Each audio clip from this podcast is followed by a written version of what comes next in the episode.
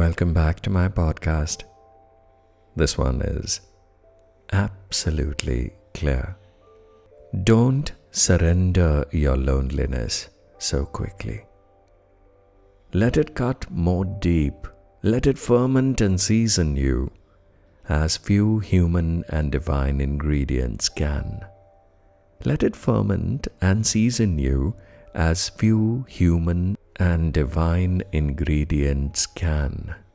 Something missing in my heart tonight has made my eyes so soft, my voice so tender, my need for God absolutely clear. Absolutely clear. Writes Shams al Din Hafiz Shirazi. Hafiz, I love this one because I too adore my loneliness. I guard it fiercely. I don't want intrusions into my time with myself.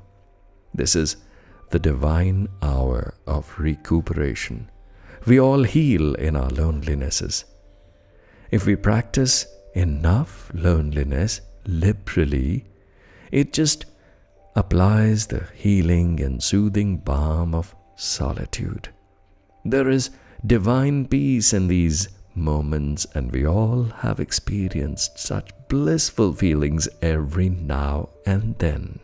And Hafiz really doles out a million dollar advice. He actually reaches out to our drowning souls with a lifeboat. He throws a tube overboard and pulls our gasping for breath souls with all his might. A slender silken rope of poetry. He just makes it always available for us to hold on to. Let's go for it. For he says, Don't surrender your loneliness so quickly. Let it cut deep. When I feel the cold loneliness cut deep, I become I become rather excited and joyous. I begin to anticipate a nice gash that will bleed poetry or some sort of insightful learning. The deep incision of loneliness opens a wound of solitude, and I rub some God salt into it, and, and, and I'm sure to shriek in pain, jump with unbearable hurting and joy. Oh, the sheer delight and sight of suffering stretches the soul membrane like a drum over my own body, and I become a tambourine striking against that warm right thigh of God. That warm thigh of God. Hafiz is so right. When loneliness cuts, let it cut more deep, let it ferment and season you. Allow it to make fine wine out of you while you still remain in this body cask. Praying is the yeast you need, remembering the beloved is just enough. So let it ferment and season you and me as few human and divine ingredients can. Why else do you think all the enlightened ones keep talking about long silences, periods of quiet and with oneself, when great connections with the divine inner light are formed? That's when it all happens. The great and exalted Rumi Baba also writes, A wealth you can't imagine flows through you.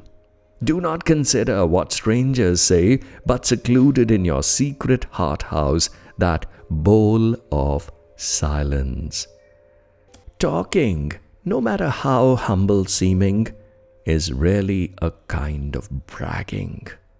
So, next time you sit alone in the midst of chaos, a coffee house, a traffic jam, or an airport lounge, know that this is the blessed hour.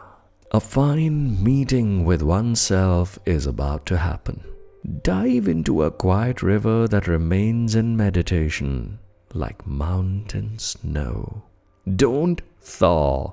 Leave the shovel away and just sit and freeze into the one nowness. Hafiz goes on to write further Something missing in my eyes tonight has made my eyes so soft my voice so tender, my need for God absolutely clear. It is imperative to fall into the silence, naked, devoid of any confusing attire.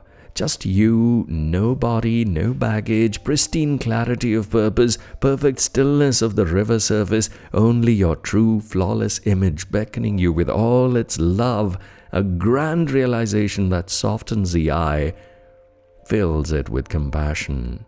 For self, the voice is tender and honest, pure and poetic, and then only the need for God remains and the need itself turns you into God, turns itself into God.